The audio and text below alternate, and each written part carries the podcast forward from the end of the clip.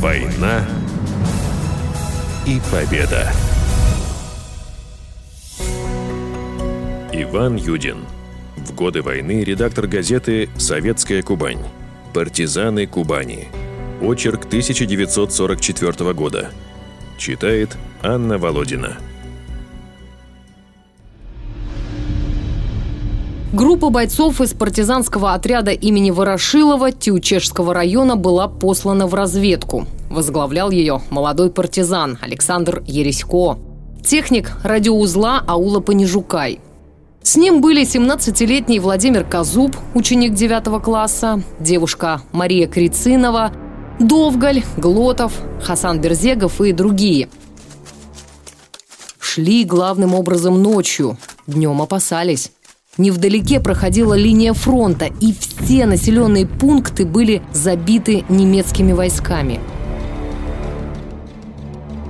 Через несколько дней у партизан кончились продукты, иссякли запасы воды.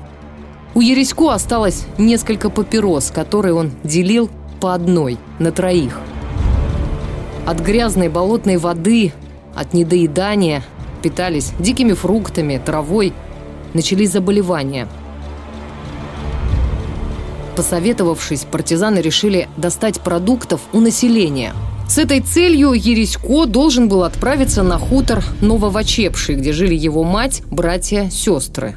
Когда стемнело, Ересько отправился в путь. Его товарищи остались в лесу в нескольких километрах от хутора. Домик матери стоял на окраине хутора. Ночью Ересько подполз к нему и осторожно постучал в окно. «Кто там?» Услышал он испуганный голос матери. «Я, мама!» В хату Ересько не пошел, мало ли что может случиться. Прошли в скотный сарай, во двор. Александр попросил мать приготовить для него и товарищей каких-либо продуктов, поскорее спечь хлеба. Старушка заторопилась в хату. Ересько остался в сарае, прилег. Вдруг со двора донеслись крики, голоса. «Где сын?» – услышал Ересько. В щелку двери он увидел толпу немцев возле хаты и среди них мать предали, пронеслось в голове. Первым его движением было выскочить из сарая и бежать в сторону леса, но потом он взял себя в руки. «Подстрелят, гады, пропадешь ни за что», — подумал он и решил остаться. Немцы двинулись к сараю. Они остановились посреди двора, и Ересько услышал чей-то голос. «Шура, выходи, Мария здесь!» Голос был незнакомый. Ирисько понял, что это провокация. Мария Крицинова осталась в лесу с партизанами. С улицы донесся женский голос, тоже незнакомый. «Шура, сдавайся, я здесь!» Так неуклюже хитрили гитлеровцы, пытаясь вызвать партизана из сарая. Ересько молчал, не отрывая взгляда от щели. Руки торопливо ощупывали гранаты. Кроме нескольких гранат у него был револьвер – Пожалел, что, уходя на хутор, оставил автомат у товарищей. Прошло несколько томительных минут. Затем раздались выстрелы. Немцы начали бить из автоматов и револьверов по дверям сарая. Упала подстреленная корова. Потом Ересько услышал запах гари. Немцы подожгли сарай. Ветхая камышовая крыша запылала, шапки огня стали падать на него. Загорелся рукав ватной куртки. Ересько приоткрыл дверь и, тщательно целясь, выпустил обойму из револьвера. Три немца упали, остальные попятились. Пользуясь их замешательством, Ересько выскочил из пылающего сарая, бросил одну за другой две гранаты, перескочил через плетень и скрылся в кустарнике.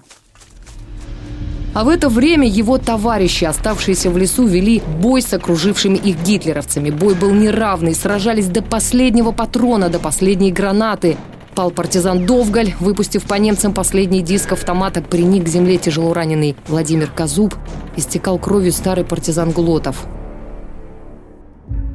Немцы захватили живыми Владимира Казуба, Марию Крицинову, Глотова, Берзегова. Когда Ересько добрался до места, где оставил товарищей, здесь было тихо. Не зная об их судьбе, он долго блуждал по лесу, а потом, обессилев от голода, пошел в родной хутор – Ночью, как и в прошлый раз, осторожно постучал в окно домика, где жила мать.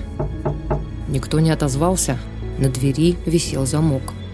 Недалеко был дом старшего брата.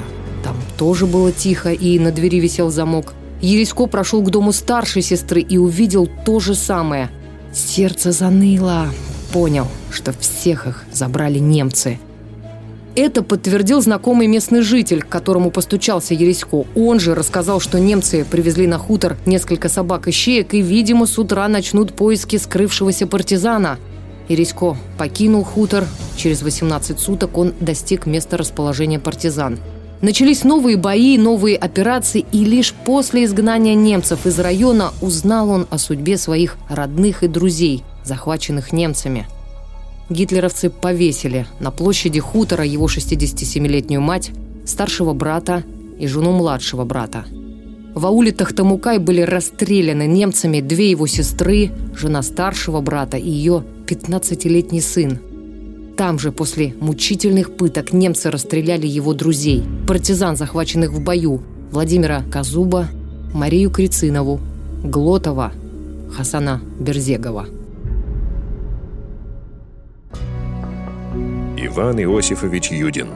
«Партизаны Кубани». Читала автор программ и ведущая телеканала «Краснодар» Анна Володина. Война и победа.